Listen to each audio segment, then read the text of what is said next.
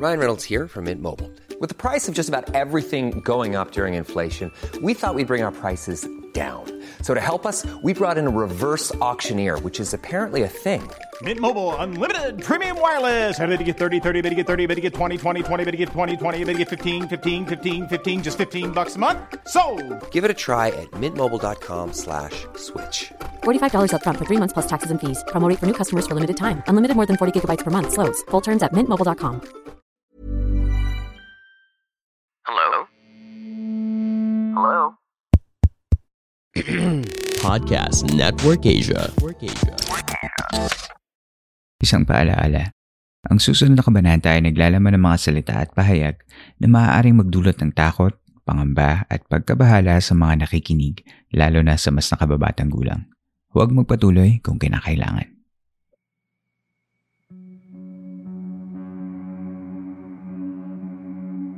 Ito ang mga kwentong bumuo ng ating nakaraan.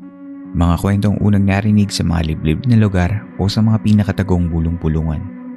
Dito ay pag-uusapan natin ng mga kwentong kababalaghan at misteryo na humalo sa kultura, kasaysayan at kamalayan nating mga Pilipino. Ang ating campsite ay isang safe space at bukas para sa lahat ng gustong makinig o kahit gusto mo lamang tumahimik at magpahinga. Ako po ang inyong campmaster at ito ang Philippine Camper Stories.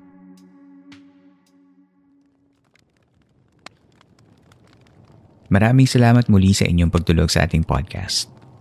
Ngayong gabi ay tampok ang ating ika-anim na story master o yung mga artist na tumutulong ipalaganap ang mga kwento ng Philippine mythologies sa pamamagitan ng kanilang mga napiling sining.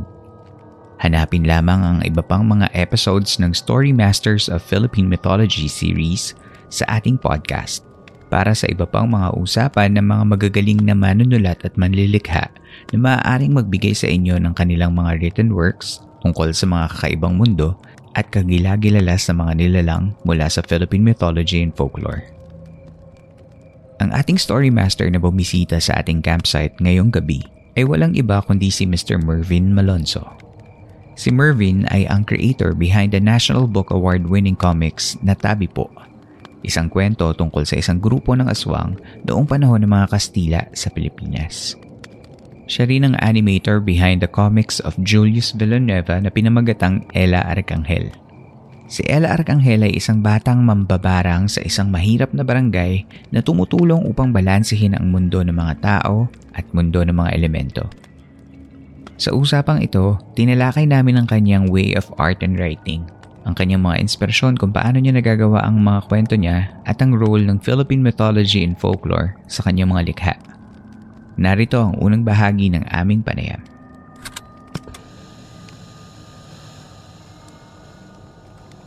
Welcome Mervin, welcome to the Philippine Camper Stories. Maraming salamat at nakapunta ka dito sa atin sa sa podcast. Baka naman gusto mong um, for for anyone na mga listeners na hindi pa nakakakilala. Hindi ko alam kung sino 'yon, baka di ka nila kilala. Pero baka naman you could introduce yourself and say hello to them.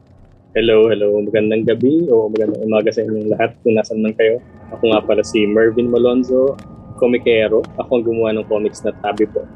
Tapos simula nun, nagkaroon ako ng mga ibang mga libro na collaboration sa ibang, ibang mga artists. Ngayon, mas nakikilala ata ako dahil ito yung ginagawa ko ngayon, yung LR Tangkal na animation. Mm. Base, base sa comics ni Julius Villanueva. Tapos nagkaroon din ako ng mga collab with uh, different authors like Budget Tan, tsaka Mm. sila David Ontiveros, tsaka si Eliza Victoria. So, mm. din yung mga parang ibang mga mga com- mga comics tsaka mga illustrated books na may kinalaman lagi sa Philippine mythology. Ganun. Parang lagi ako yung hinahanap nila. Siguro, parang, siguro nagkaroon ako ng, na, yun, sa nag dahil sa gawa kong tabi po, parang Oo. nakita nila na parang, ah, okay, ito yung go-to guy ko para maging illustrate na na mga Philippine mythology monsters tsaka creatures. Yun nga, no, ko naman. talagang, yun yun yung ano mo talaga, naging market mo, yung Philippine mythology creations, sa, lalo na sa comics nga. So, nabanggit mo na Mhm. lang din naman kasi favorite ko talaga yan. And I've been very vocal about this sa mga Oo nga, listeners ko. narinig ko nga din. na, na lagi kong kinakampanya yung mga trabaho mo like tabi po kung ah, Oo alam nga. ko na kwento mo na to at saka alam ko ang storya pero para sa mga listeners ng podcast at sa mga hindi pa nakakarinig kung ano yung kwento mo ng tabi po paano ba nagsimula ang tabi po kasi nakaka-intriga talaga yung kwento kung paano ka Ah. nakarating sa mga unang aswang na nasa Sige, Pilipinas sige. Okay. Kung simulan muna tayo siguro sa fascination sa comics. Gusto ko kasing gumawa ng comics nung bata ako. Kasi Mhm. nawala ng comics. Dat, nagbabasa ako ng comics dati na Panic Comics every Friday. Tapos may, oh, di ba, may isang araw na nung high school na ako, biglang nawala yung comics na yun. Parang nawala na talaga. As in, hindi ko na alam, naputol Mga yung mga late, storya. late 90s Yes, oo. Tapos, ah, so naisip, ang naging, naging dream ko or naging parang, ah, parang, parang ano nga, parang goal ko na parang gumawa ng sariling comics para din makakontribute sa pagbabalik ng, ano, ng comics sa atin, sa Pilipinas. Tapos, nung naging ano ko yun, nag-isip ko ng storya, siyempre na, na gagawin na kwento. Tapos, ay mahilig ako sa horror. Gusto ko talaga yung horror. So, tapos gusto ko din na medyo unique na Filipino culture natin. Doon manggagaling yung ating Mm. kwento. Tapos Mm. naalala ko nung bata ako, meron ako yung mga kwentong aswang ng mga pinsan ko na mas matatanda sa akin. Natatakot-takot takot ako dun sa mga kwento na yun sa nung bata ako. So parang isip ko, itong parang itong aswang talaga yung parang gusto kong gawa ng kwento. Dun, so doon nagsimula. Tinata- Parang tinatawag ka talaga ng aswang ah. parang ganun. So parang doon nagsimula yung yung fascination ko sa kanya na aswang. Tapos syempre nap- napunta na sa mga iba-ibang Philippine mythology creatures. Pero ganun, parang hindi siya kasi dito sa Pinas ga, sa, pa, parang nakwento ko, hindi siya galing sa libro. Parang hindi ko siya nabasa somewhere na parang, oh, interesting to creature na to. Talagang sa, di ba, parang pamahiin ng mga matanda Mm. sa atin. So parang doon siya nanggaling. So yun, parang so, yun ang ginawa ko ng kwento, yung, yung mga aswang. So, yun, Ah, parang oh, alam mo yung uh, um, para sa mga listeners, ang Tabi po ay isang ah, graphic novel. May tatlong libro na, tatlong libro 'yon, no? oh, Tama ba? Tapos yung kwento ni yung kwento nitong natabi po, basta may isang Mm. lalaki na, na nagising na lang siya sa loob ng Balete tree tapos hindi niya maalala kung sino siya, saan siya nagmula. Tapos basta hindi niya alam kung nasan siya. Basta sa gitna siya ng gubat tapos Mm. may mararamdaman lang siyang matinding-matinding gutom. Tapos kinain niya yung mga hayop sa sa paligid, Paligid. ganyan. Tapos nalaman niya na ah, mag- magtatanggal ng gutom niya na yun ay yung pagkain ng tao. Tapos yun, nagsimula na yung kwento doon sa kanya. Nagkaroon siya ng mga nakilala na mas nakatatandang mga aswang na parang naging guide niya sa Mm. sa sa world na yun. At ano to, ah, 19th century Philippines. As in panahon ng mga Kastila. Colonial era. Oo, colonial. So, tapos ah, hanggang sa may makilala siya na, na babae na na, dap- na parang witness na dapat niyang patayin or kainin. Pero Mm. for some reason na hindi natatakot sa kanya yung yung ano yung yung yung babae na yun. Tapos ah ah, kaya pala dah- dahil pala parang para sa babae na yun may mga mas halimaw pa na ng mga tao na nag-abuso sa kanya. Mm-mm. Kaya parang doon doon nagsimula yung kwento. Parang nag nag-decide silang mag-take ng revenge dun sa mga taong gumawa ng masama dun sa babae. Mm. So, ganun. Ganun yung kwento. Ay, di ko na kukwento lahat kasi Huwag muna siguro spoiler. baka Pero- merong Oo. ano, may mga gusto pang kumuha ng kopya ng Tabi po. Oo. Pero mababasa pa rin siya live kasi ginawa ko siyang webcomic sa start pa lang. Mm-mm. So, mababasa pa rin siya sa tabi, It's- tabi dash. Ano pa rin, tabi live pa rin yung dash.com. link. Yes, oo. Ta- Tabi- tabi, po. tabi- .com. Yung tabi may dash tapos po. Ah, tabi-po.com. Okay. Yes. Oo. Yun, yun. So, yung mga first few chapters, available siya online for free. Lahat. Para dun Lahat. sa mga... So, Ah, hindi lang the first few chapters lahat-lahat. So, Ah, Kasi wow. ano naman eh. Napaka-generous pa- mo. Ano, tsaka pag nagandahan naman yung mga tao, bumibili sila pa din. So, hindi siya nakakasira sa, sa Totoo. kumbaga, oo, sa support. Totoo. Mm-mm. Pag, ah, pag nakuha mo yung libro, parang ka talagang nagkaroon ng ah, artwork sa na sa sa kamay mo kasi ang ganda mo talagang gumuhit natutuwa ako Salamat. kasi ano siya parang ang sarap niya sa mata hindi siya Oo. lalo na kapag kami mga gore scenes hindi ka nagtitipid Yun, sa oo. sa detalye Yun yung mga isang mga gusto kong gawin din eh. Kasi parang, para sa akin yung mga na-enjoy kong drawing, Mm-mm. hindi mga, parang mas gusto ko yung mga monsters, mga gore, kaysa sa mga Mm. bulaklak. So parang mas parang para sa akin yung beauty, yung concept ng beauty hindi lang hindi yung nor hindi yung normal. Parang naghahanap ako ng beauty din sa sa ibang mga bagay lalo sa mga Mm. visceral visceral na stuff. Tapos gusto ko nga i-share sa mga tao yun. So parang yun yung nakikita din nila sa mga gawa ko. So salamat. Mm. Nagta-translate siya na nakikita ko kasi parang ako, hindi Oo. naman ako ma-art na tao. Pero nag, na, nakakakita ko ng maganda. So, nakita ko yun kasi ang ganda ng mga, yung, hindi ko masabi mga techniques and ano. Pero pag nak- nakakita ko ng art mo, alam kong sa'yo yun. Kahit hindi ko pa alam na ikaw yun. Mm. Alam ko anong nare-remind ako ng ng tabi po and I hope you don't find offense dito. Yung interview with the vampire. Mm, mm, Parang-. Hindi ko alam kung may inspiration ka behind it. Pero yun yung parang, sabi ko, parang ano, similar yung konsepto, ganyan, yung birth of the aswang and uh, yung isa Yes, birth of, oo. of a vampire. Meron ka bang pinagkuhanan doon? Um, yung isa, yung inisip ko talaga, ah, di ba nga aswang yung gusto kong topic. So parang pinag-isipan ko yung origin nila. Kasi yung mga ibang authors, pagka nagsusulat ng mga ganito, mga aswang, mga, mga monsters, ano talaga, parang kalaban lang na parang ah, Mm. papatayin lang na halimaw, gano'n, gano'n. Mm-mm. Sa akin, inisip ko yung mismong origin, nag-isip ako ng parang kung paano sila nagsimula. Parang, Mm-mm. uh, na parang sa akin, sa, sa world ko, yung sa ang world ng tabi ko, na, na sinisilang sila, hindi sila ginagawa na parang vampire na, na kinakagat. Tap, ay parang isasalin mo yung ko para maging vampire, katulad ng mga vampires ni Anne Rice. Pero definitely, nabasa ko talaga yung, ano, yung libro ni Anne Rice before. Tapos, yun din yung talagang na, naisip ko na parang na, na, na, nagustuhan ko yung pagkukwento niya, yung parang ano din sa past din. So, Mm-mm. definitely may effect din si, may, meron din um, dagdag yun si Rice sa akin. Pero yun nga, dahil sa gusto ko yung gawin na sarili akin kung sabi po, yung mga aswang yung ginawa kong kwento. Siguro Mhm. kaya similar kasi parang yun nga, parang may yung colonial sila- era yung parang feeling ko na ano, Yes, na-relate oo. ko doon.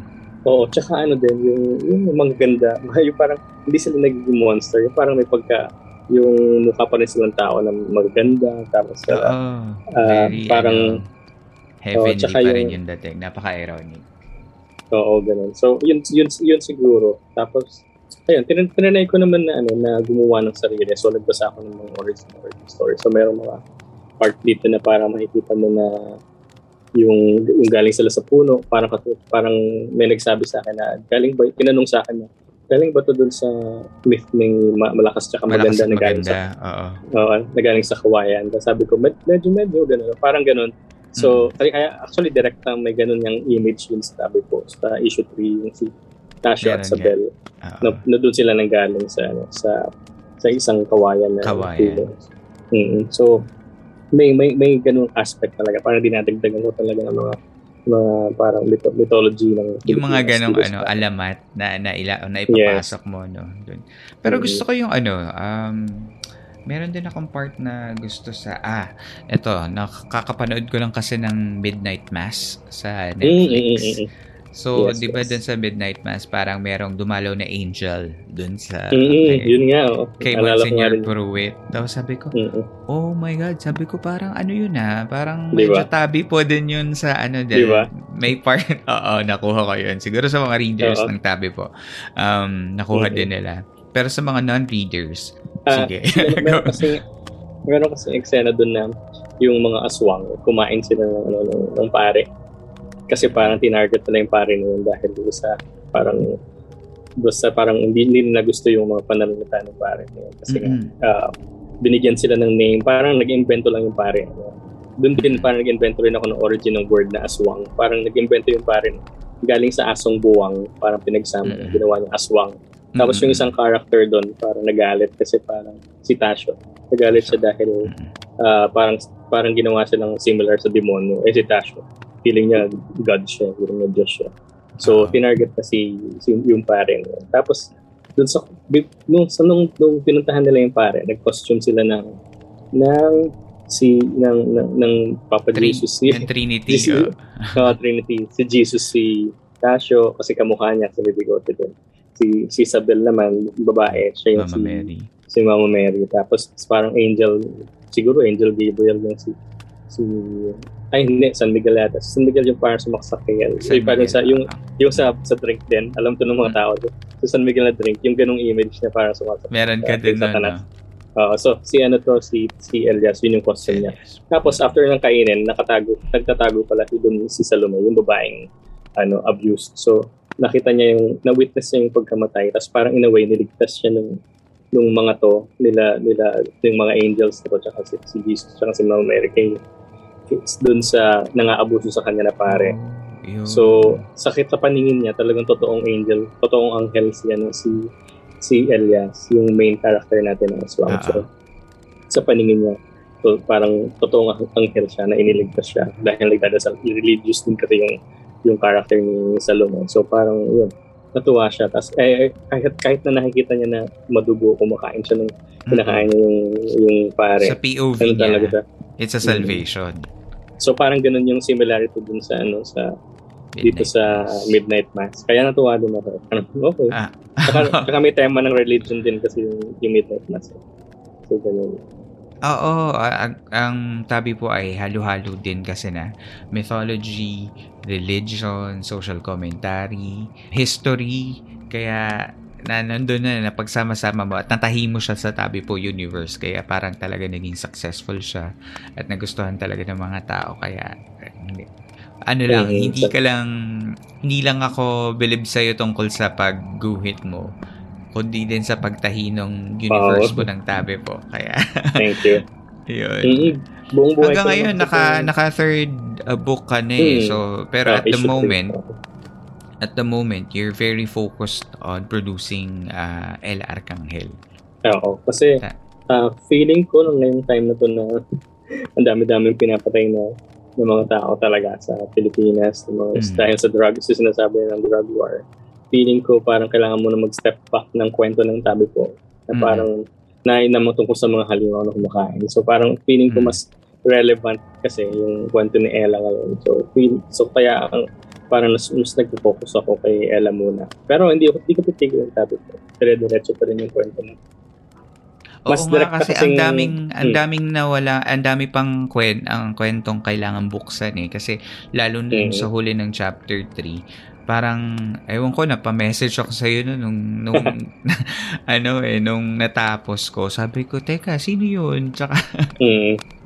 Ayun, naging, nag, nag, nag-introduce kasi ako ng bagong character para dun sa susunod. Kasi siya yung focus susunod na book. Pero ginagawa Ah. ko pa rin siya. Mm. ah okay okay Kasi Hintay ano naman, tayo. um, oh, kasi ano eh, syempre, et, ito kasi yung, yung tabi po na yung existing ngayon na tatlong book, isang buong story arc siya. Matagal ko Mm. rin siyang na-figure out yung kwento kung paano siya pagkakahitan So, parang Mm. syempre gusto ko na ganun din yung quality na lumabas din. Kaya Oo. hindi ko pinipilit na lumabas agad. Parang gusto ko ano, ah, meron talaga siyang satisfying. Gusto ko mas maganda pa sa mga nagawa ko. So, ah, hindi ko siya gustong madaliin din talaga. Mm. Pero tapos na siya, nasa mind ko na yung mga mangyayari. Gusto ko lang ma- magkaroon ng mga details na magpapaganda pa sa kwento. Kaya Mm-mm. hin- hintay- hintay-hintay muna. Nakahintay lang kami, nakakapit kami dyan sa tabi po kasi talagang kaabang-abang naman yan. At talaga sa mga listeners, talagang pag naku- nakakuha ka ng libro ng tabi po, talagang um, it's a world of its own talaga. Kaya hanggang ngayon, parang nasan ba yung tabi po? Dinala ko yun dito eh kasi masya- Mm. masarap siyang ulitin. Tapos pag bumili kayo ng, ng tabi po sa mervstore.com sa tsaka sa Lia Publishing, meron meron nag, nag, nagbibigay si Mervin ng e-copies ng ng book. Kaya pwede mo siyang kahit ko na sa cellphone or sa tablet mo. Mm. Pwede mo siyang Oo ginawa ko rin yun eh. Nung pandemic, binalikan ko siya pero sa yung e-copy. Digital copy ng comics. Mga e-books. oo.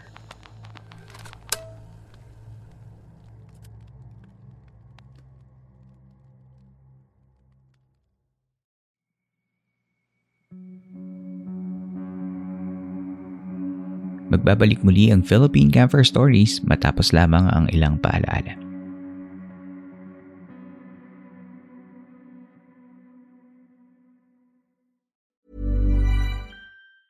Hey, I'm Ryan Reynolds. Recently, I asked Mint Mobile's legal team if big wireless companies are allowed to raise prices due to inflation. They said yes. And then when I asked if raising prices technically violates those onerous two year contracts, they said, What the f are you talking about, you insane Hollywood ass?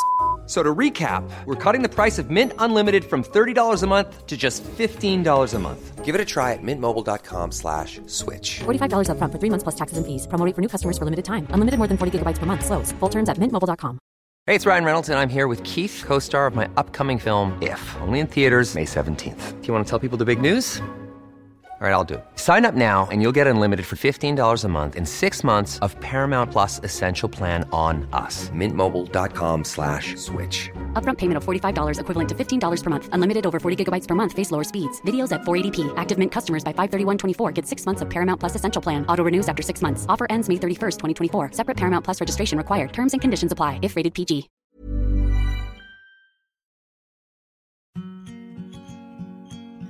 Dr. Sheba, the top holistic dog wellness brand that focuses on your dog's physical and mental health and well being, is now in the Philippines. Functional, healthy, and they're just simply yummy for your doggies. Get the perfect match according to your dog's needs with Dr. Sheba's Triple Care Bundle starting at 33% off. Only at drshiba.com. Just go to our episode notes and click the link on the description to get your dog best friend some love and care today. Only from Dr. Shiba.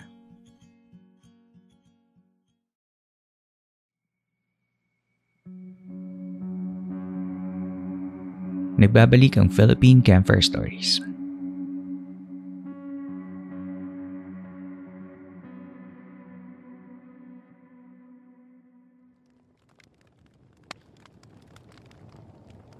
Sa ikalawang bahagi ng ating interview ay tinalakay pa namin ni Mervin ang kanyang mga collaborations gaya sa librong Alejandro Pardo at Janus Silang. Mga librong kapwa sumasaklaw sa mga karakter mula sa Philippine mythology. Inilam ko din ang kanyang mga techniques sa pagsusulat at sana ay may mapulot kayo mula sa kanyang mga tips. Pakinggan natin ang ikalawang bahagi ng kwento at sana ay magustuhan ninyo.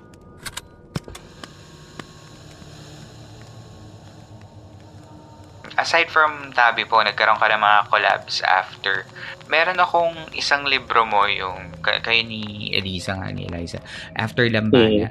Kasi yung yung mundo naman ng After Lambana, napaka it's also a trip on its own. Mhm. Um, kasi tungkol naman siya sa mundo ng mga diwata na coexisting with uh, the human race. And it's an alternate reality kung saan pwedeng, duma- pwedeng mamuhay ang mga diwata sa atin. Pero ano sila, um, yung tago, yung kanilang magic. Mhm. Ganun. Parang bawal lang sa dito. Oo, yun. Kaya parang maganda rin siya. Tapos nandun din yung element ng mga sirena. yung, hindi, yung victim ng, ng mga, kasi pag pinatay ka daw, ng, pag pinatay ka daw ng mga sirena, mamamatay ka, ay parang Nakalutang patayo. nakalut, nakalutang ka nang nakatayo. Parang ganun. Oo, hindi yung ka pahi- usual na patihaya. nakahiga. Oo. Oo. Ganun. So yun yung Yeah. start. Gory. Yun Kaya ano na agad din. Morbid na agad start. Umpisa pa lang. Pero pag binuklat mo naman yung Mhm. after lambana, sabi ko nga kay Eliza, para kang acid trip. Yung itsura ng art. Sumasabog yung kulay. Kasi mundo Mhm. ng mga fey folk. Mga Mhm. diwata. Kumusta? Ano yung ano mo doon? Ano yung inspiration mo doon sa Ah. after lambana? Inisip ko kasi, dahil nga in contrast din sa tabi ko, gusto, kasi ito yung second, actually ito yung second yata na ginawa kong book na ibang, or first time ko mag, mag-collab with another writer. So parang, ano siya, ah, medyo, i- i- gusto kong gawin iba dun sa tabi ko talaga yung, yung pagdating ng kulay, tsaka yung ganyan. So ang ginawa ko, well, kung medyo obvious naman din yung pagiging contrast niya dahil sa tabi ko, puro mga halahalaman, mga, mga tapos yung mga architecture, mga luma, tapos ito puro buildings na. Kasi urban urban fantasy Urban yung, setup. Mm. yung ang tawag dito, itong after Lambana. Tapos, so inisip ko lang na parang dahil world siya na na may may may magic or parang naapektuhan ng magic. Parang iba, iba yung color ng sky pag gabi, ganyan. So Mm. ginawa ko parang red reddish yung yung kulay ng sky talaga sa gabi. Hindi mo siya, ma- at feeling ko parang hindi siya mapapag, I mean, mapapansin mo siya agad, pero parang magiging tatanggapin mo yun, no, yung itsura niya, na parang, okay, gabi to, tapos red yung kulay ng, ng sky, pero parang alam mong, alam mong gabi siya. So, medyo tinatry kong iliin yung mga kulay na hindi mo, yung hindi masyadong normal para lang magkaroon ng ng parang visual identity yung, Mm. yung, yung after lambana. So ganun, gumawa ko ng kasi parang iba-ibang dimension din yung yung yung sa story, iba-ibang dimension yung world, merong earth na natin, parang ganun. Mm-mm. Tapos may may lambana, yun yung parang Yung kanila. world na Mm-mm. kanila. Tapos meron pa isang pocket ng world na pinagtataguan ng mga ng mga Mga diwata. So parang ng mga royalties.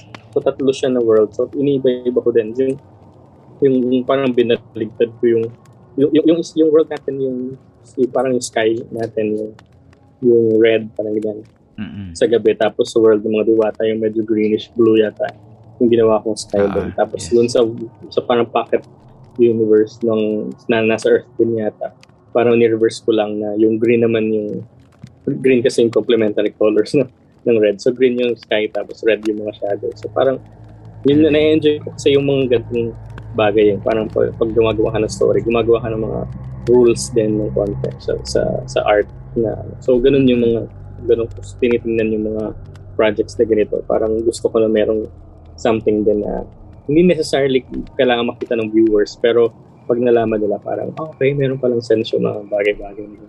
So yun. Oo nga. Ngayon ko lang na ano, ngayon ko lang na-realize yung sa sky kasi nga naalala ko na parang iba-iba nga yung kulay ng langit doon sa Mhm. mga kwento na yun. Oo, maraming color. So parang tama ka nga naman sa description mo na parang psychedelic siya kasi yung pinili kong kulay, yung mga nagko-contrast talaga, yung parang medyo medyo masakit sa mata dapat. Parang ganun.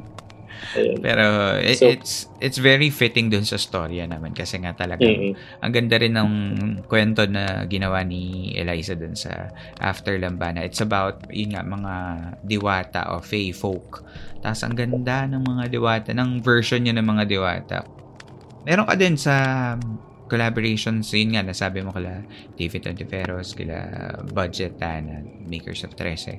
Alejandro Pardo, Ah, kasama ka din dito. Parang medyo ano to eh, Avengers na kayo dito sa Alejandro Oo. Pardo. Lahat ng mga bigate nandito sa libro na to.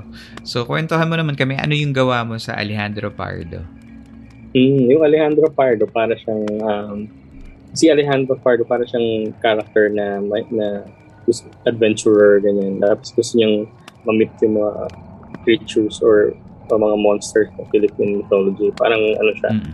Para siyang Indiana Jones. Ganun yung Indiana ko. Jones. Na, na ilustrado. Ano din siya panahon ng mga ng mga Spanish occupation. So, ganun yung kwento ni nila Badge. Tapos, ginawa nila yung book na parang ano, uh, entries ni, ni mga journal talaga ni Alejandro Pardo tungkol sa mga pictures na yun Mm-mm. ng ano. So, kumuha sila ng tatlong illustrators. Ako, si Kadjo Baldissimo, at saka Mhm. si Bo, Bo Guerrero. So, Mm-mm. yun, isa ako dun sa mga uh, nag-illustrate ng mga characters na na namit ni ni Alejandro Pardo dun sa sa journeys niya. Tapos ito, itong book na to, hindi siya ang gusto ko sa kanya, hindi siya encyclopedic na ano na na parang listahan lang ng mga creatures. Ano siya, mayroon din siyang maliliit na mga kwento, may mga kwento in between si yung mga parang adventures or mga encounters ni Mm-mm. ni Alejandro dun sa sa mga creatures na to.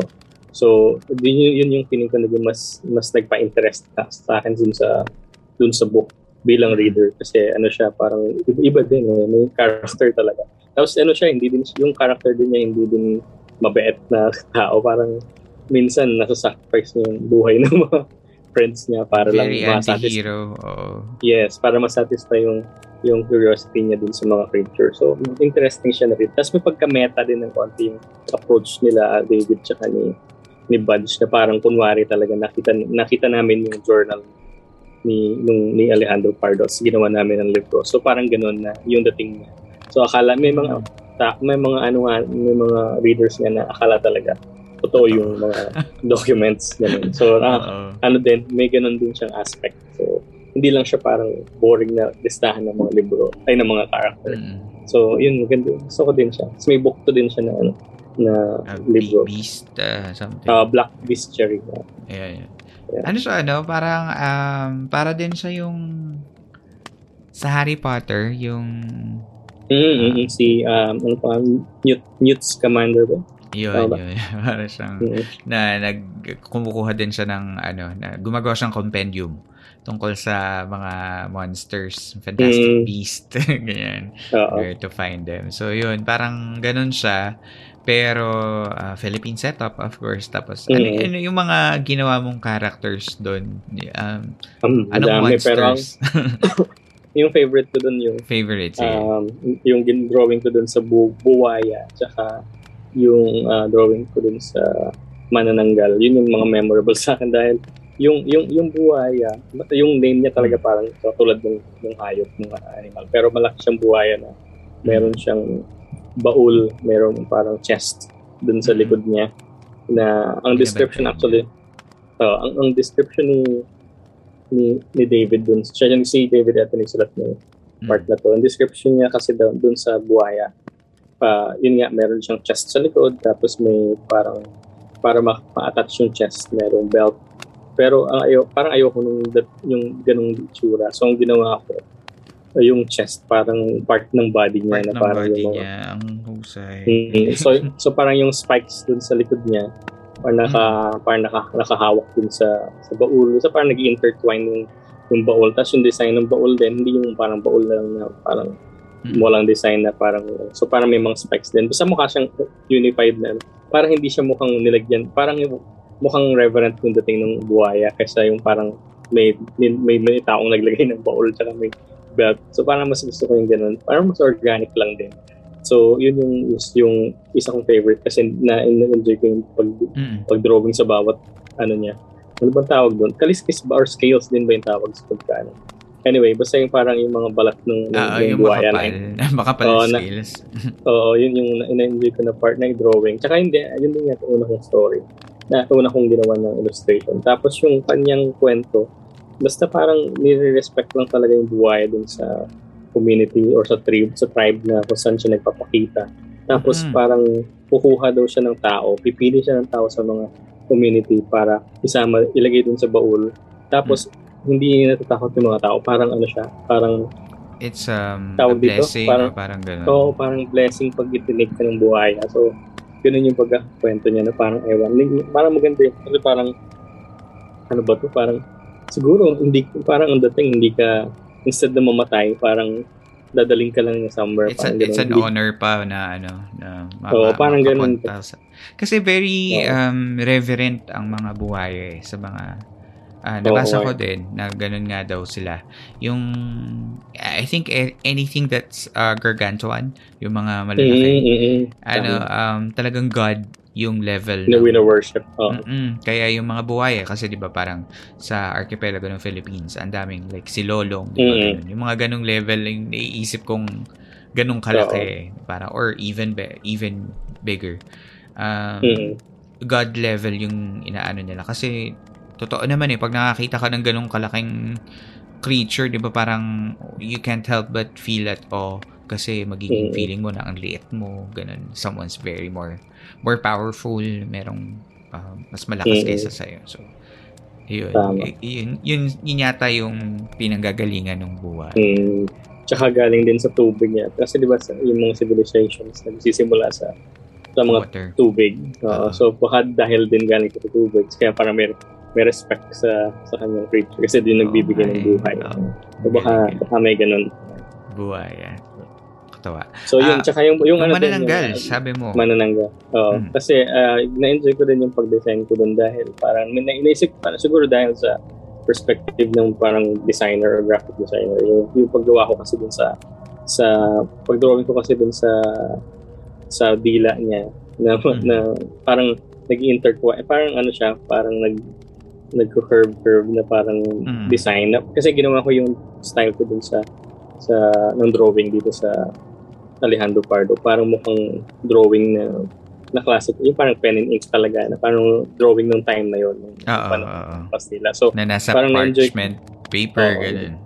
Oo, ganun. So parang yung pagkaka-design ko nung dila niya na parang yung curve niya na parang pababa. Sobrang ano, sobrang natuwa lang ako sa itsura. So, yun. kaya kaya ko siya nagustuhan din. Kasi parang parang uh, iconic yung, yung dating niya. So, mm-hmm. yun. Yun yung isa kong ano. Pero normal, yung kwento naman ng manananggal dun sa Alejandro Paro, yun yung typical din na alam natin na nakahati yung, yung, yung ano, yung bewang pagka nagiging halimaw. Pero ginawa ko sa akin, pala, yung isa kong din, yung ginawa dun sa mm instead na yung pak, parang may tumutubo ng pakpak sa likod niya, yung kamay niya mismo yung naging pakpak. Nagiging na parang, pakpak. Parang sa bat, sa, sa mga paniki, yung mahaba, mahaba lang yung mga daliri, tapos yung may mga web. So, hindi siya parang nag, nadagdagan ng pakpak. So, yung, yung kamay yung niya mismo kamay. pakpak. So, uh, ganun yung design ko sa kanya na naging part siya ng katawan. Ayan, sa mga mm-hmm. listeners kung nai-interest kayo kung ano itsura ng mga sinasabi namin ni Mervin, kunin niyo yung Alejandra Parda. There's two books. There are two books na available.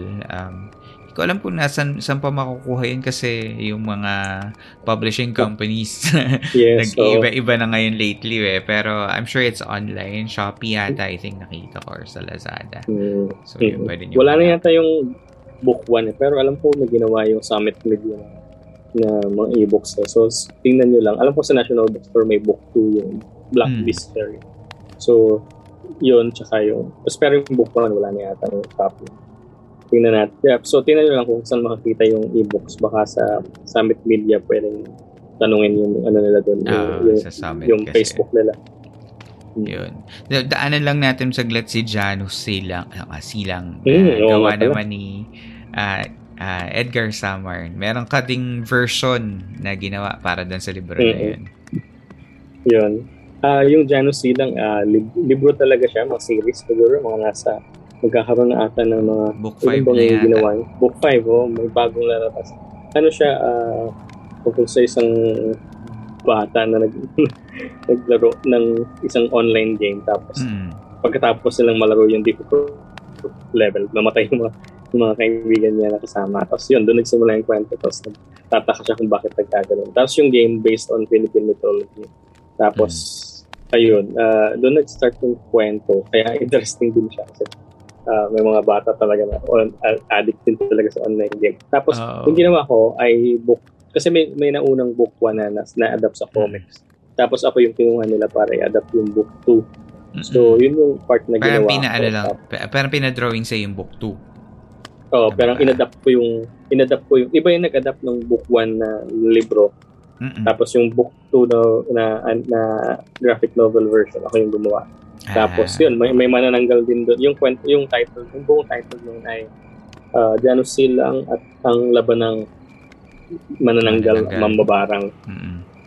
Mambabarang. So, may dalawang uh, mythology uh, creature ba or uh, character yes, yung mga manananggal tsaka tsaka mga mambabarang. So, yun, manananggal na naman yung, yung ginawa ko doon. Pero iba din yung mga nananggal na maganda yung, maganda yung manananggal.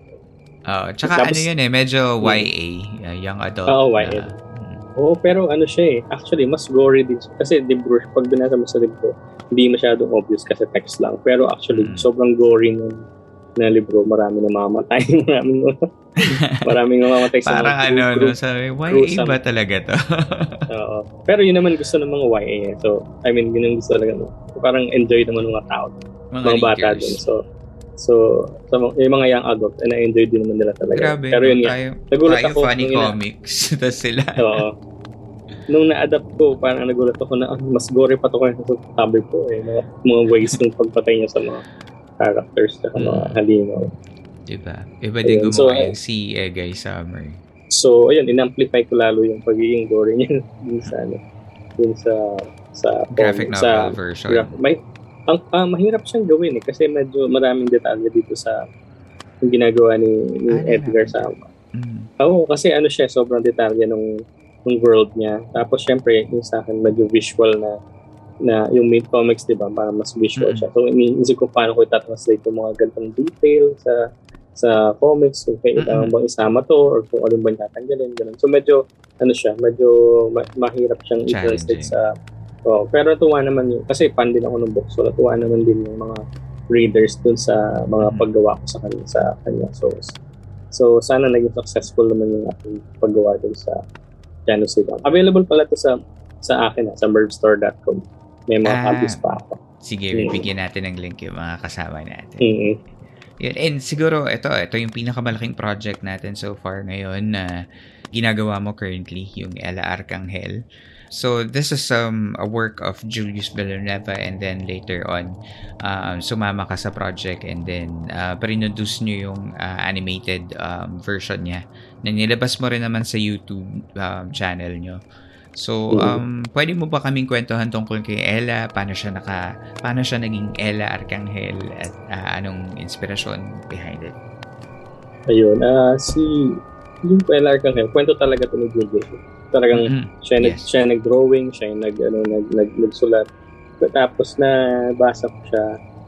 Basta naghahanap lang ako ng mga comics ng isang isang event, isang ko, isang con. Pag umikat ata yun. Mm. 2017 siguro, 2016.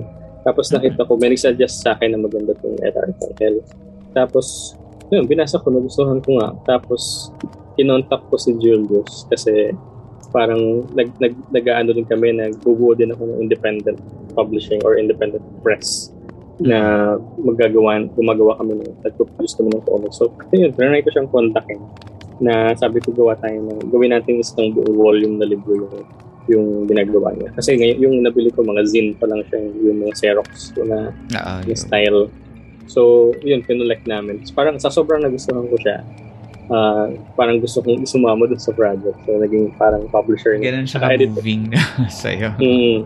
Tsaka yung naging parang editor din. Dinagdagan, parang yung art niya, dinagdagan, ako yung gumawa-gawa ng shading din. So, yun yung naging contribution ko dun sa sa sa production niya ng comics. Tapos, ang yung kaya ko siya nagustuhan kasi si Ella, iba siya dun sa mga kwento na ng mga mga mga, mga hero kasi kadalasan parang superhero yung mga comics ng ng ng, ng dating ng mga characters sa comics, di ba?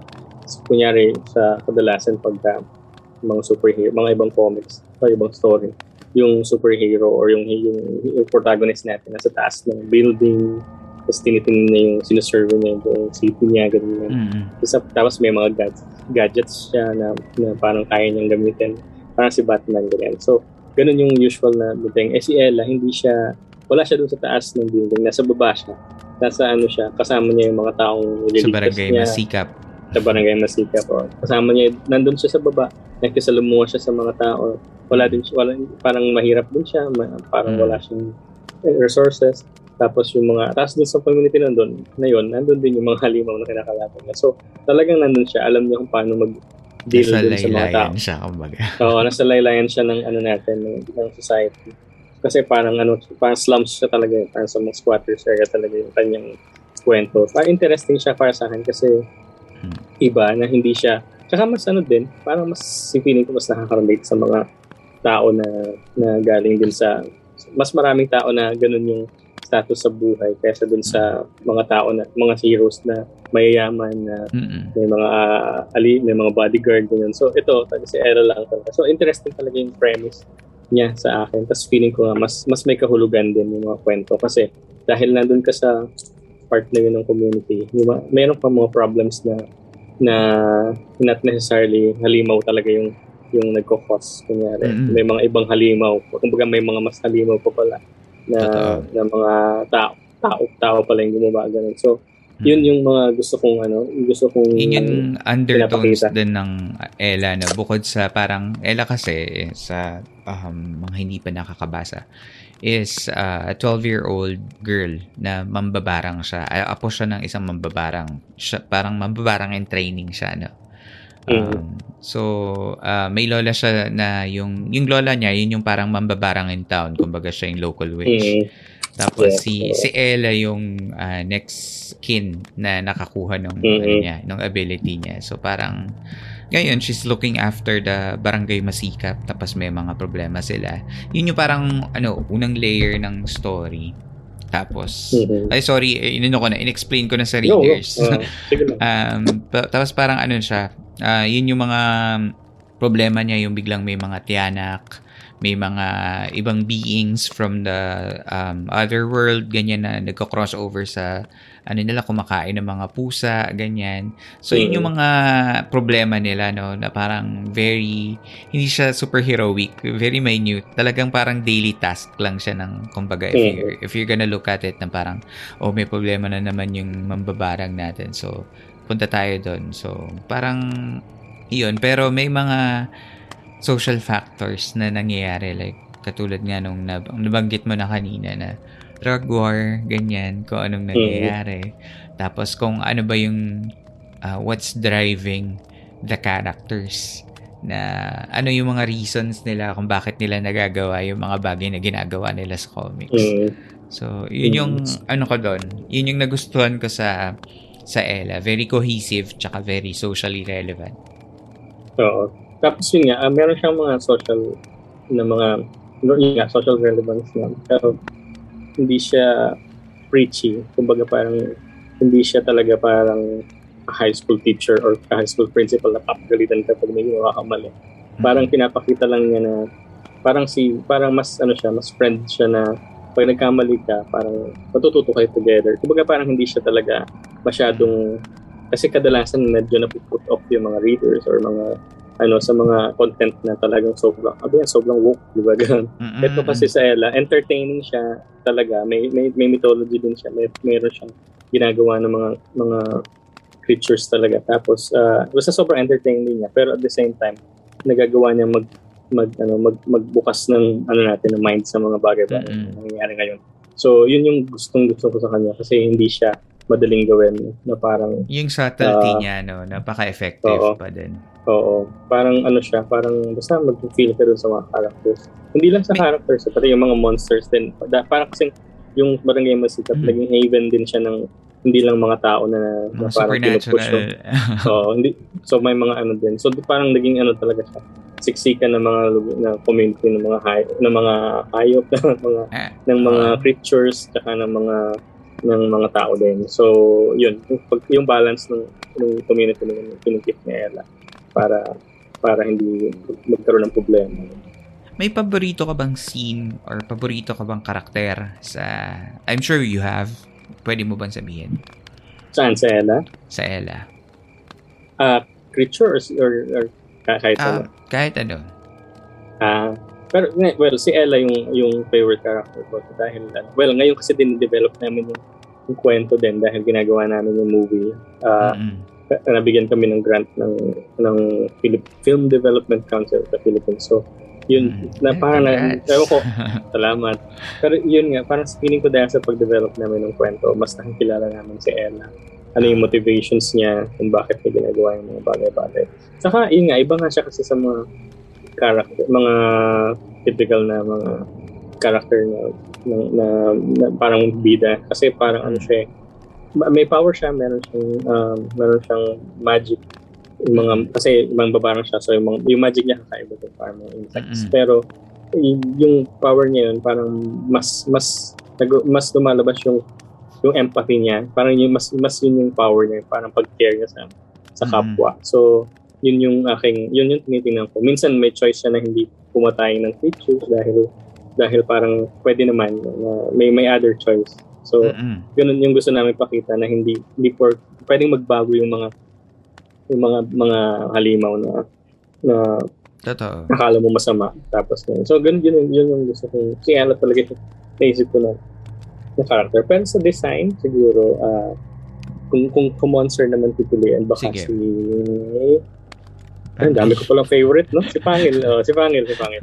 Pero naisip ko ngayon, si Mimiu din. Gusto ko si Pusa siya na Ako din. character.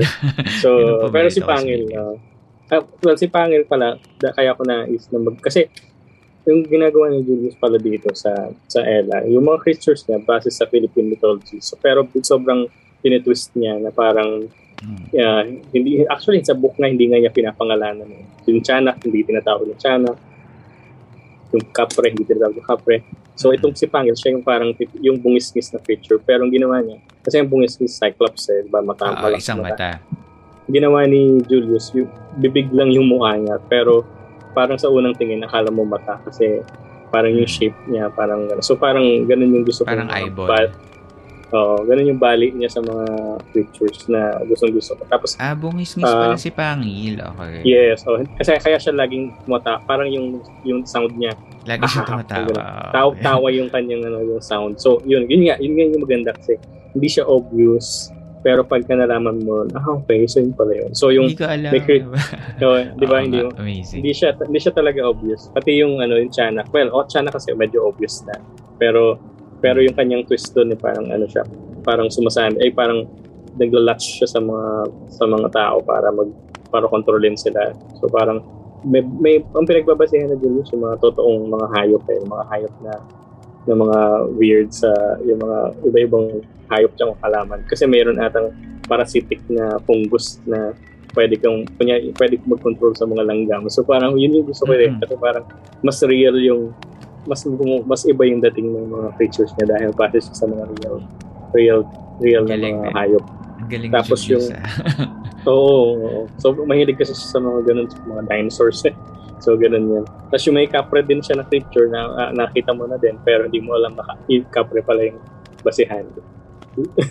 Meron? Kaya kaya mo ba halaan? yung si Hilagyo. Si Hilagyo, Ah. Talaga, kasi nag di ba ang kapre malaki, sobrang pinakamalaking Oo, uh, parang giant. giant. na creature na may nag-glow. So yun, Oo. parang ginawa niya ng twist na parang okay, kung sumagawa ko ng malaki, ito pinakamalaking creature na lang. Ala, kasi sa mga- ko God naman talaga yun. Si- Mm, hindi, hindi hindi siya necessarily malaman kung kung ano talaga yung pinanggalingan. Pero Mm. 'di ba, parang nag-iisip siya ng mga kasi hindi din siya talaga ano eh, parang gumagawa siya ba, parang sobrang surface lang yung gina, kinukuha niya dun sa mythology.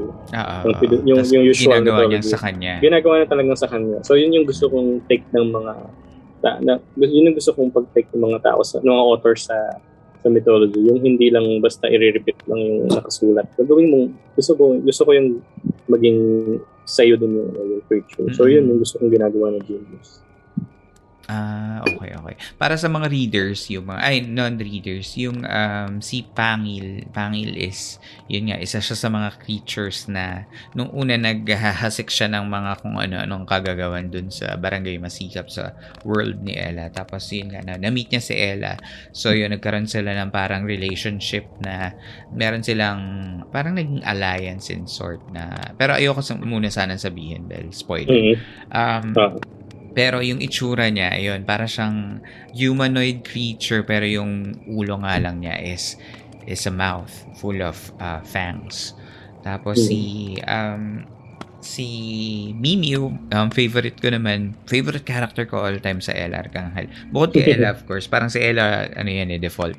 Si, Oo nga. si Mimiu, ah, Oo. yung pusa ni Ella, kumbaga the familiar. Siya yung, Mm. kumbaga sa um, tawag dito sa siya si Gigi parang siya si Gigi sa ano ba yun sa, sa Studio Ghibli na si Kiki uh, Delivery Service Ah. Yun. pero ano siya medyo maano eh parang suplada kasi yung si Mimi Oo. eh. Parang Ah. pusa. Parang, parang, so, parang siyang Ah. pusa talaga. Ah, la- lalaki ba babae babae Babae babae, siya. babae si Ah, Mimi matan- matanda siyang pusa. Lola, matandang lola na. lola na Lola na pusa. Alam mo, bumili, bumili kasi ako sa'yo nung, ano, nung figurine ni Mimio. Tapos, Mm. pinicture lang ko yun, dala-dala ko yun sa... Ito yung kwento ko, favorite kwento ko ng Mimio. Ano siya, para Mm. sabi ko, ito yung lucky charm ko. Inassign ko siya as my lucky charm kasi based dun sa Mm. libro. Kasi nga parang, inaano niya, tinutulungan niya lagi si Ella, ba So, siya yung, Mm. kasi familiar siya nung lola ni Ella. Tama ba? Mm. Tama. Ayun. Tapos parang na, na, na, syempre napunta kay, kay Ella na yung kanyang loyalty. Pero hindi rin naman talaga. Kumbaga parang technically lang, nagpun, ikaw na yung next uh, bambabarang sa iyo Mm. magsaserve. Ganyan. So, Mm. parang reluctant siya pero still very helpful. So, sabi ko, sige, ikaw yung magiging ano ko, um, um, lucky charm ko. Tapos daladala ko siya sa nung umalis ako ng Pilipinas. Daladala ko siya sa airport. Tapos ah, sa sa sa flight mismo na sa bag ko lang siya ganyan. Sabi ko sige, Mm. ikaw na lang yung ano ko. ikaw yung lucky charm ko. Tapos hanggang ngayon sa office nandun pa rin si si Mimiu sa sa desk ko. Tapos bantay siya. Kaya, Gumagana naman. gumagana naman kasi hanggang ngayon buhay pa naman ako. Wala pang COVID. Kaya, Okay, Ayun. buti naman. So, ano, favorite ko siya. Tsaka yung character ni Mimio, yeah, ano siya eh, yung parang can't be bothered. Ganon. Kin- Doesn't give a Mm, fuck. mm, mm. Mm, yung, mm. Ano niya, yung character niya for me. Although, maternal kasi lola naman din. Tapos parang nakikare siya dun sa ibang mga pusa. Which Mm. brings me to the spin-off series nung Ella Arcangel, yung Mm, ah, mga pusa sa Barangay Masikap na nagkaroon na rin ng ilang ah, ilang releases, 'di ba? So, Dalawa yata.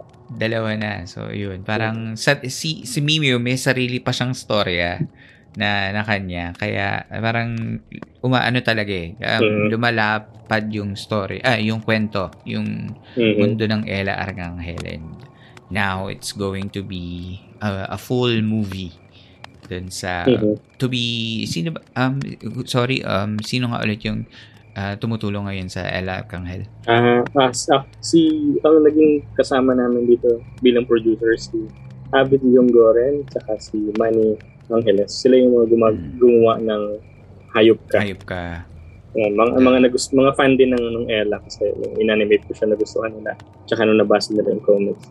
Kaya yun, tumutulong sila sa amin para magkaroon ng funding. parang nagkakaroon ng ano ng resurgence yung um, hindi ko 2D ba yung dating niya Oh, 2D pa din. Ako, ako pa 2D. rin yung magiging main, main animator dun sa dun sa movie.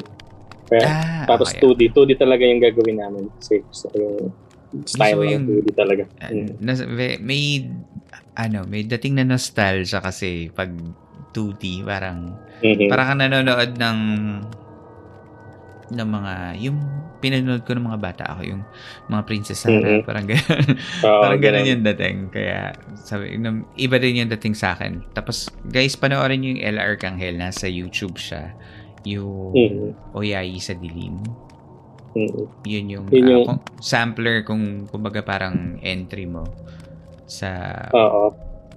sa Para siyang- Ella Arcangel base sa yung yung story nito yung unang kwento unang ah yun nga, unang kwento ng LR tungkol sa sa book Mm-mm. yun Yun. Base sa iyong mga aklat, iba pa mga, mga likha, bakit ka attracted sa mundo ng kakaiba, ah, kababalaghan at hiwaga? At bakit naging inspirasyon mo ito sa mga ginagawa mo bilang manunulat? Kaya ako yung mga horror mga mga, mga kwentong katatakutan ganyan kasi gusto ko yung feeling ng, ng kaba tsaka stress tsaka yung thrill galing sa mga horror movies tsaka mga books na binabasa ko Mm. alam alam mo yung ano yung pag sumakay ka ng roller coaster Oo. yung may thrill, yung may thrill kang mararamdaman pero Mm-mm. tapos siguro nanggagaling yun sa feeling na pwede kang mamatay or parang may danger pero alam mo safe ka kasi nasa roller Ah. coaster ka parang ganun din sa mga books tsaka movies yung nararamdaman mong yung thrill pero alam mo safe kang nakaupo tsaka nanonood so gusto ko yung ganun gusto kong ganun yun yung mga gusto kong mga bagay na na na, oh, na, na, na makuha tsaka ma yun nga pa nagko-consume din ng habang nag nagko-consume din ako ng mga libro, mga comics, yan. Gusto ko yung ganung mga kwento. So kumbaga kung may mga tao may gusto ng mga romance, yan, ako yung mas mas hinahanap ko yung feeling ng yung thrill ko sa horror. So, yun yung aking attraction sa kanya. Parang gusto ko talaga ng iba eh. Kesa, sa- kesa doon sa kadalasan. Kaya lumalabas siya sa mga ano mo, sa mga kwento mo, Mm-mm. no? Okay, alright. Ako din, gusto ko rin yung ganun. Yung spike ng feeling na yun. Spike lang, Mm-mm. ayoko naman. ayoko ng lifestyle na gano'n. Oo. Ano, yung Siyempre, parang siyempre, ayoko beyond mahirap the, naman pag may tunay. Oo. beyond the thrill, um, alam mong hindi wala namang mangyayari sa iyo kasi nasa bahay ka lang naman. Nagbabasa nanonood. So, or yun nga sa Oo. ano na you're strapped on a on a on a chair na nasa roller coaster. So yeah.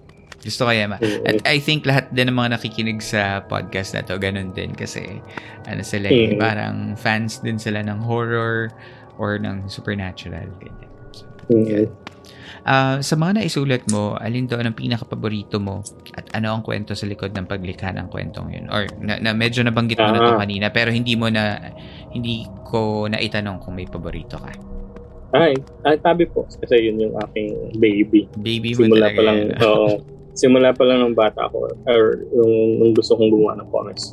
Ito talaga yung nabuo ko na kwento. Tapos, yun, uh, parang nabanggit Sabi mo, ano, ano ba to eh, parang may na, narinig akong podcast yata o interview mo sa YouTube na talagang parang nag-aaral ka pa lang nasa utak mo na yung kwento na, nila Elias. Mm, mm, mm.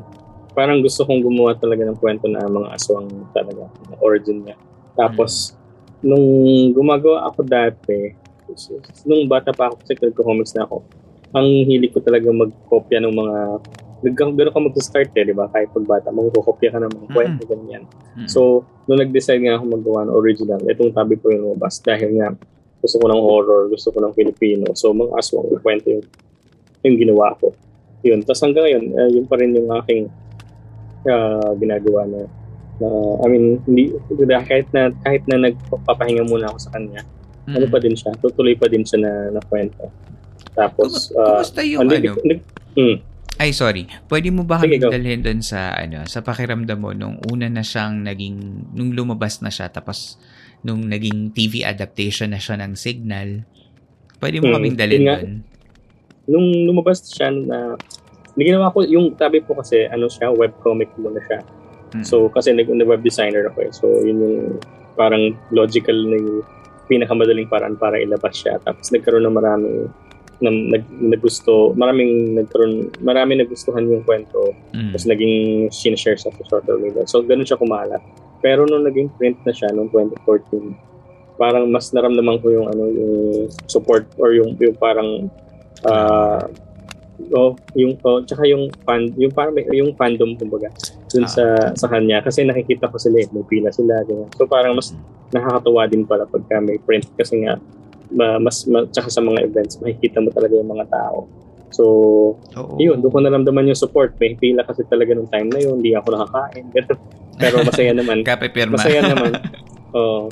masaya din siyang feeling. Bilang artist din kasi parang syempre Mm. gusto mo na appreciate yung Oo. yung gawa mo tsaka yung yung, yung ano so mas na, mas, mas na-enjoy na madami mas maganda tapos nung nagkaroon din ako ng nagkaroon nga ng interest na gawing TV series siya tapos syempre naging, naging nagkatotoo siya noong 2017 so natuwa din ako na at least mas marami din makakaalam ng kwento kahit na I mean dahil eh, dahil TV na siya ganyan so happy din syempre happy yung pakiramdam noong una medyo kinakabahan kasi yung tabi po ako lang mag-isa gumawa, di ba? Ako yung drawing, ako yung nag, nagsulat ng kwento. Pero yung, yung pagka sa TV series kasi or movie, yung mga itaong involved, may director, may actors, may Ang writer, dami pang niyo iba. ng creatives. So, no? Nakakakaba siya kasi baka mag-iba yung yung kwento, Yung or kwento. mag, yung, yung message baka mag ano mag, maging iba. Pero yun nga, kailangan mo talagang pagka ganun, parang, kailangan mo ulit go din, parang hayaan din, magbigay, magbigay ka ng tiwala din sa mga tao na gagawa. So, Mm-mm. yun, natuwa naman ako dun sa adaptation nila ng, ano. Pwede ito mapanood sa Signal app pag dinownload mo. Ay, oo. Signal Play, Signal Play pala. Signal Play app. Check ko nga kung available siya sa ibang bansa. Hindi yata eh. Hindi ba? Kailangan Ano, mag-VPN mga lang muna. VPN. Yung mga... Yun, so, um, naniniwala ka ba sa mga... Hun- Ito kasi sinusulat mo eh. Naniniwala ka ba sa mundo ng hindi nakikita?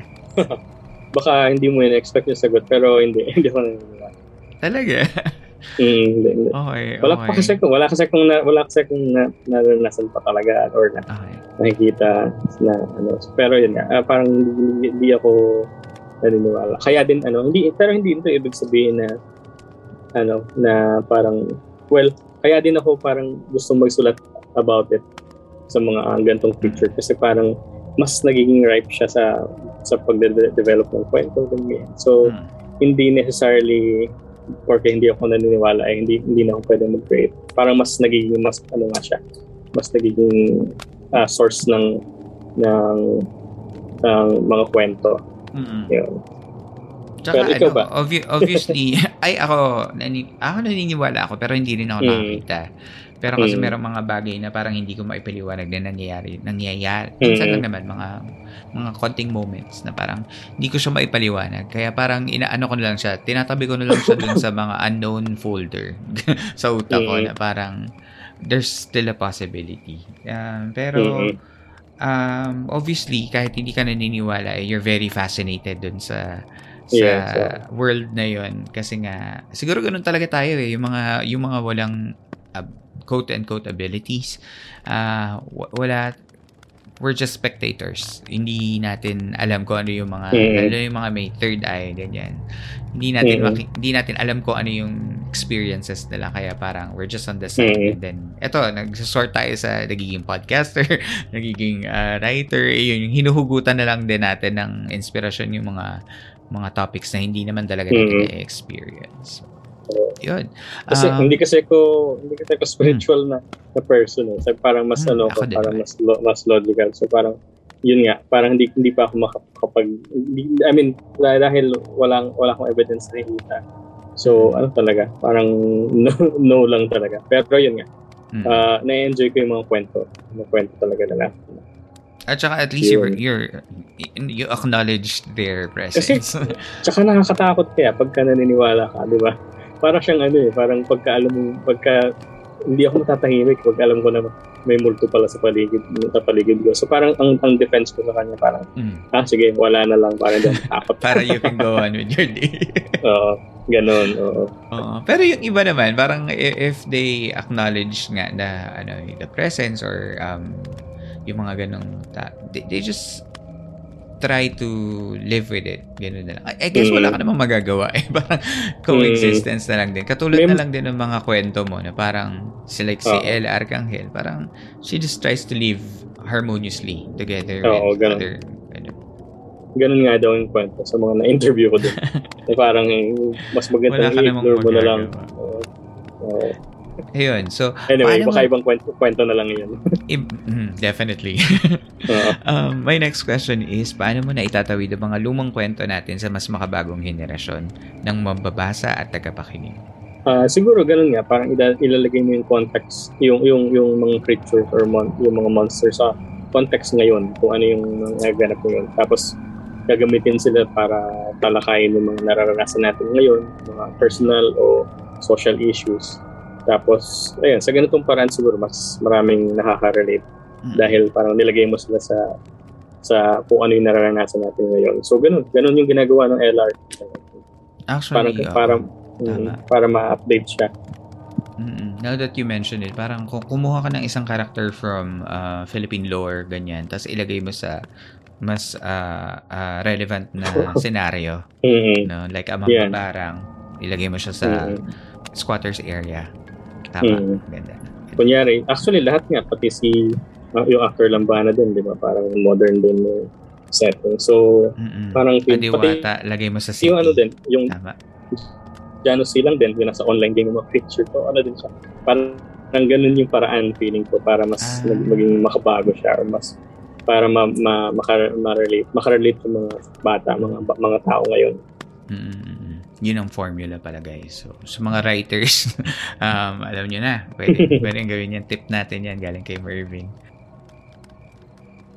Those are my questions. Thank you so much for answering and giving me time. Pero maaari mo bang imbitahin ang mga tagapakinig ng upang suportahan or kung saan ka namin makikita, masusubaybayan?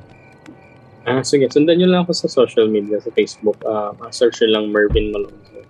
Yung aking personal na Facebook. Doon ako lagi nag-upload eh.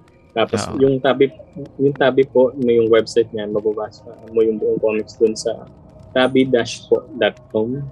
Tapos yung mga libro namin mabibili sa mervstore.com. As in pangalan ko Merv tapos mm. store.com.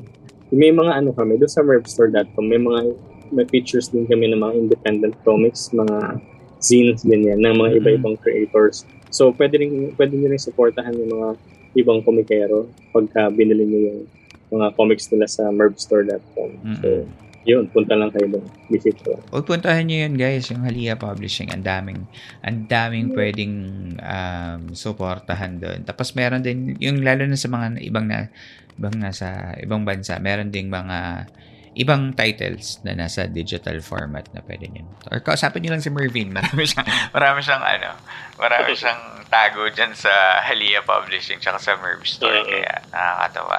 Yun. Thank you so much, Mervin. Maraming maraming salamat. Salamat din, Earl. Salamat. Salamat, salamat sa pakikinig din.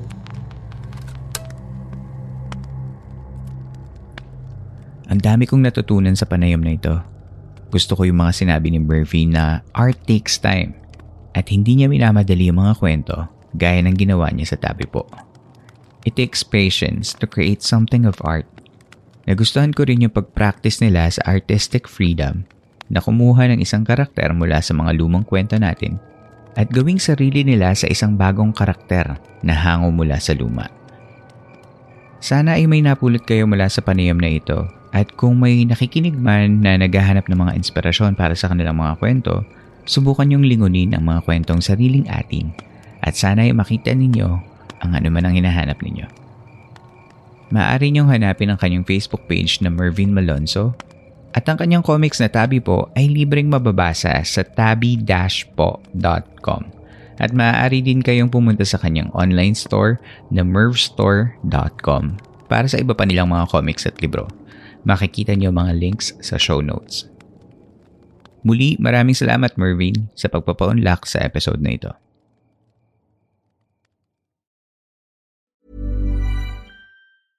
Even when we're on a budget, we still deserve nice things.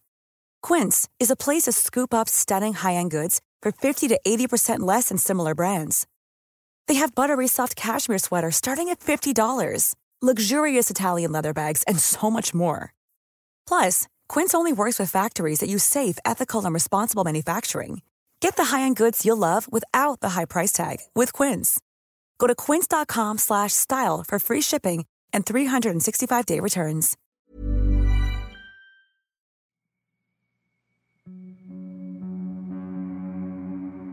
Inyo pong nasa baybayan ng isa na namang kabanata ng Philippine Camper Stories. Sana ay nakatulong kahit panandalian ang pakikinig ninyo upang maipahinga ang inyong mga sarili laban sa mga problema at hamon sa labas ng campsite na ito. Mapapakinggan ninyo ng libre ang mga nakarang episodes sa lahat ng major podcast platforms. Kung nais nyo maging bahagi ng podcast na ito, ay maaari kayong mag-share ng inyong mga kwentong kababalaghan o pagtataka at mag-email lamang sa campfirestoriesph at gmail.com. Isasama natin sa ating story submission segment na San Telmo Society. Maaari nyo rin i-follow at i-like ang ating mga social media accounts sa Twitter at Campfire Story PH, sa Instagram at Campfire Stories PH, at sa Facebook page na Philippine Campfire Stories. Doon ay nakikipag-usap ako sa mga taong nakikinig sa ating podcast lalo na kung may mga tanong kayo tungkol sa ating mga episodes. Kung nais nyo makipag-collaborate para sa marketing ng aming programa, ay magtungo lamang sa advertiser.podmetrics.co at hayaan yung tulungan namin kayong maipahayag ang inyong mga produkto at serbisyo sa ating mga listeners. Nais kong tulungan ang mga tatak at produktong Pilipino dahil naniniwala ako na gaya ng mga kwento natin sa Philippine Camper Stories, mahusay ang tatak lokal. Muli, maraming salamat sa inyong pakikinig. Hanggang dito na lamang po at hanggang sa susunod nating kwentuhan.